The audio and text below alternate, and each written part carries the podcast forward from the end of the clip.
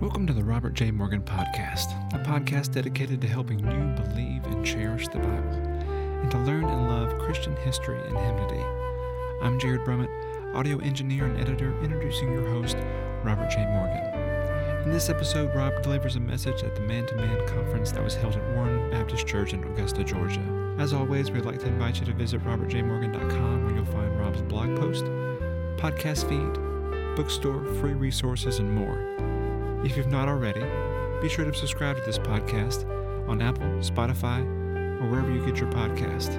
Now, here's your host, Robert J. Morgan.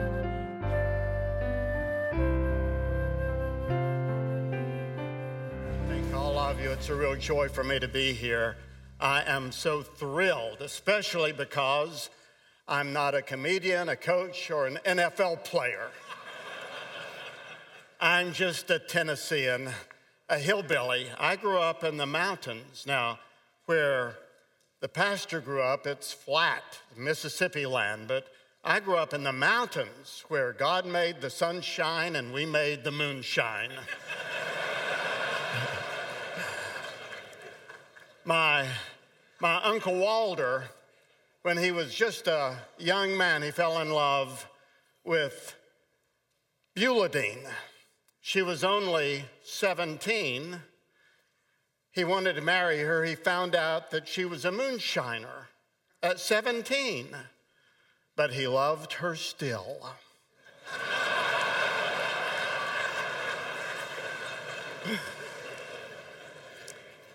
but it is a joy to be here. This has been a tremendous conference, and those of you, your lives have already been changed, and mine has. I've, it would have been worth it just to come here as a participant, not as a speaker, to be a part of this tremendous undertaking. And I do want to just take a moment and mention a couple of my books that are back there. We have not only the Red Sea Rules, but the Jordan River Rules. And these are all, these two books are both marked down to just $5 a piece because we want to say for the price of a Hallmark card, you can give someone these products. And then uh, I believe this is, we have everything is marked down. I think this may be, I'm not sure, 10, but 100 Bible verses that made America. Uh, the historians now are leaving out the Christian history of our nation. But the way the Bible has steered the leaders of our nation from the very beginning is remarkable. And these are stories that take you on a biblical tour of American history. And then when it comes to the future, the book of Revelation is the book in the Bible towards which all the other 65 books are moving. And yet we're afraid of the book of Revelation. It's really simpler than you think. And I explained it in the 50 final events in world history, and that book is out there. Also, I have a podcast every week uh, Bible teaching podcast, the Robert J. Morgan podcast, and I want to suggest this for those of you who have small children. Uh, maybe you don't have family devotions. That is something that you've never quite figured out. But every day on social media Facebook, Twitter, and Instagram I put a 59 second Bible study. And I just go through books of the Bible. I mean, I've been through Isaiah 59 seconds at a time, one day at a time. And you could show that to your children every night at bedtime, say, let's see what Pastor Morgan says today, and then ask them about it, have a prayer. It would be a very easy way to get into the process of having family devotions with your children, which is very important. The nurture and biblical training of our children doesn't belong to the church. The church simply is there to augment and reinforce what happens in the home. And so, to find a way of doing that every time you can, the Bible says that you're to talk about the scripture when you sit at home and when you walk along the way, when you get up, when you go to bed. When you find a verse of scripture that speaks to you, share it with your children and just let that be a part of your life. We are living, as you know, in an undisciplined age, and even our government is undisciplined we do not have a well governed nation. Maybe nobody can govern it. I don't know, but when you see the national debt and you see the way that the laws and the liberal agenda and the secular agenda is going, you say, we have lost control of our nation. But before you get too critical, you have to look within and say, Our nation may not be well governed, but am I governing my heart well? Am I overseeing the government of my heart as I should? And the reason why maybe our nation is not well governed is because we are not governing ourselves. So today I want to just finish very briefly with the subject of the well governed man, the well governed soul. And I'm a Bible teacher, so I'm just going to show you this passage and walk through it with you. It's in the book of Ephesians, chapter 3, beginning with verse 14. So, Ephesians 3 and verse 14. I think that if we could really understand this passage and get a hold of it, we could have a revival. I mean, if Asbury can have a revival, if the colleges can have a revival, if revival can take place, as I've read about, on some military bases, we can have a revival. We need revival. This, could, this, we, this, think about these thousand plus men going out and spreading revival. Well, this is a revival passage. So, Ephesians 3, beginning with verse 14. For this reason, I kneel before the Father from whom every family in heaven and on earth derives its name. I pray that out of his glorious riches, he may strengthen you with power through his Spirit in your inner being, so that Christ may dwell in your hearts through faith. And I pray that you, being rooted and established in love, may have power together with all of the Lord's holy people to grasp how wide and long and high and deep is the love of Christ and to know this love that surpasses knowledge, that you may be filled to the measure with all of the fullness of God. Now, to him who is able to do immeasurably more than we ask or imagine, according to his power that is at work within us, to him be glory in the church and in Christ Jesus throughout all generations, forever and ever. Amen. Now, this is coming, it sounds like the end of a book here. I mean, he has a final prayer, he has a doxology. Now, unto him be glory forever. Amen. And it sounds like that he is ending something. Well, he is. The book of Ephesians really falls into two great parts chapters one through three and chapters four through six. And the first part is about how wonderful it is that God has blessed us so. It says in chapter 1, verse 3 Blessed be the God and Father of our Lord Jesus Christ, who has blessed us in the heavenly places with every spiritual blessing in Christ. And he lists all of those blessings for us. And then in chapter 2, he says, You've come into these blessings not because you deserve them, but because you have been saved by grace and through faith. And then he says in chapter 3, And God has taken you and he has placed you in a special community called the church. And then he ends with this prayer. And the next three chapters has to do with how we should then live in very practical terms. And this is where he says, Love your wife as Christ loved the church. This is where he says, Be filled with the Spirit. This is where he says, Let not the sun go down when you're angry. This is where he gives all of these practical instructions for people who have already experienced the first three chapters. You have to have the content before you have the conduct. You have to have the theology before you can have the behavior. So he gives us this wonderful opening three chapters, and then he ends it with this paragraph.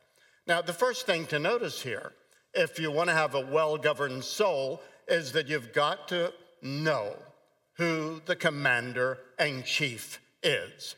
He says in verse 14, For this reason I kneel before the Father, from whom every family in heaven and on earth derives its name. He says, God is the source of all of life, He is the source of my life. Every family on earth, including your family, came because of His creative genius. Every family that has had children, every marriage, that has had love. Every family unit that you've ever been a part of, it was because of God's creative genius. He is the father of all of the families on this planet. He's also the father of all of the angelic groups of the angels. We can't imagine all that is in the invisible realm, but it says he is father of every family in heaven. Not just those of us who have died and have gone to heaven and we'll be in families somehow up there, but the angelic forces. God is supreme, He is sovereign. There is no one like Him. He is from eternity past to eternity future.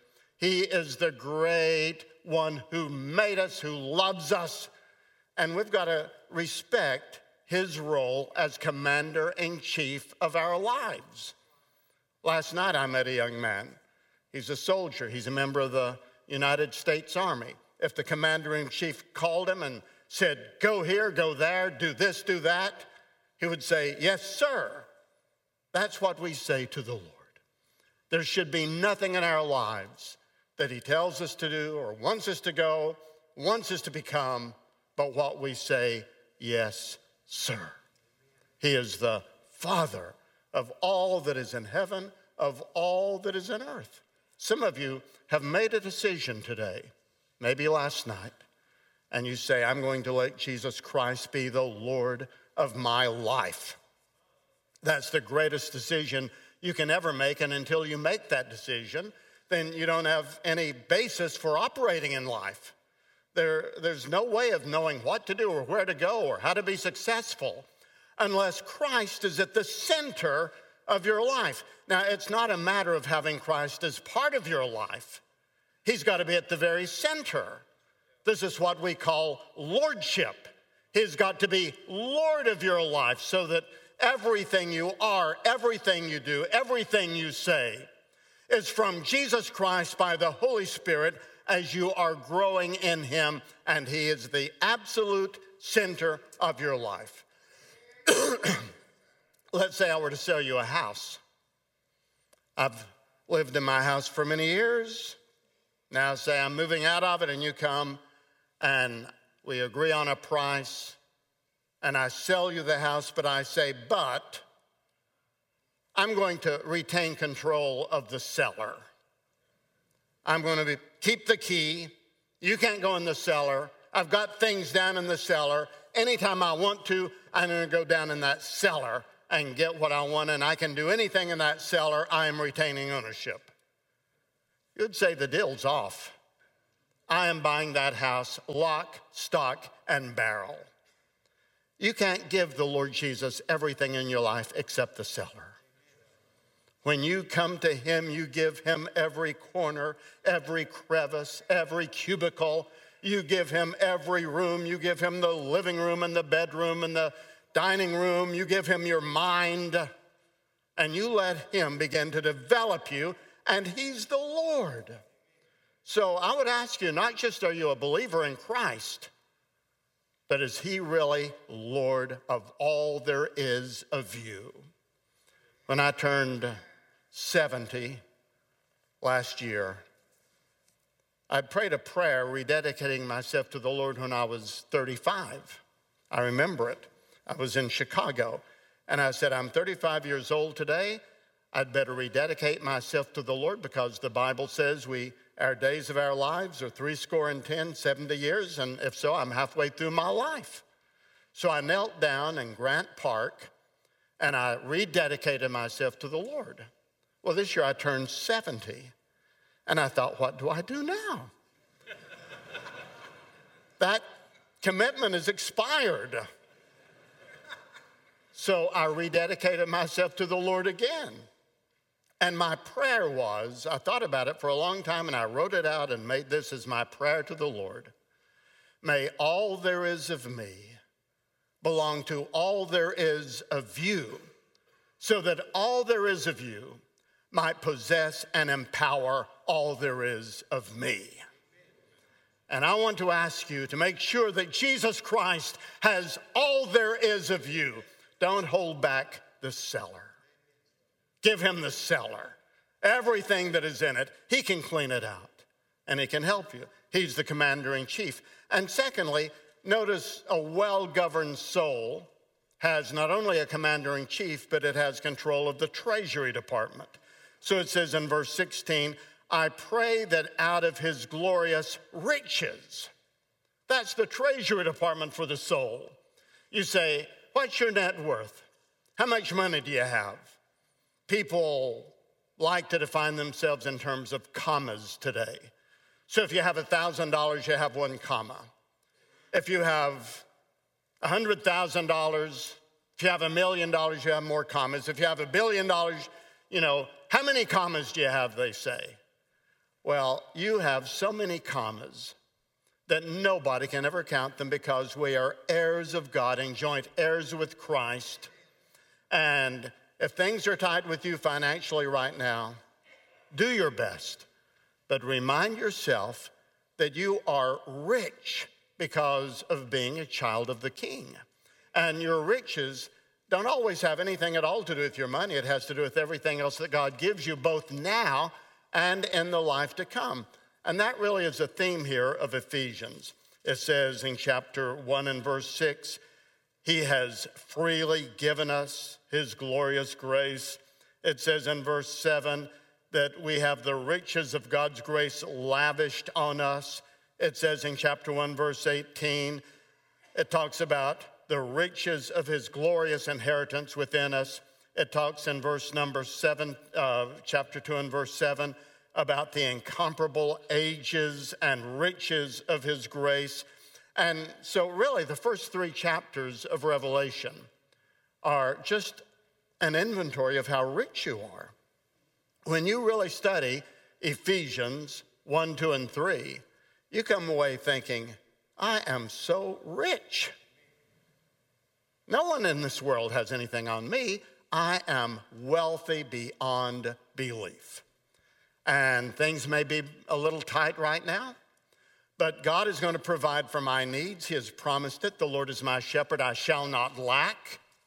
The Bible says if we seek first his kingdom and his righteousness, everything else will be added unto us. The Bible says, don't worry about what you're going to eat or drink. Your heavenly Father knows that you need these things. You put him first, and out of the riches of his grace, he will provide for you. But the riches to come is beyond anything that we can imagine.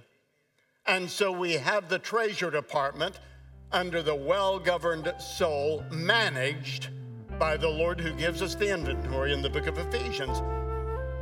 Well, thanks for digging into the riches of the Bible with us.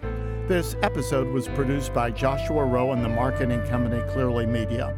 Audio editing is by Jared Brummett. Editorial supervision is by Sherry Anderson and Luke Tyler condenses and posts each of these episodes as blogs on my website at robertjmorgan.com, where you can find many other resources.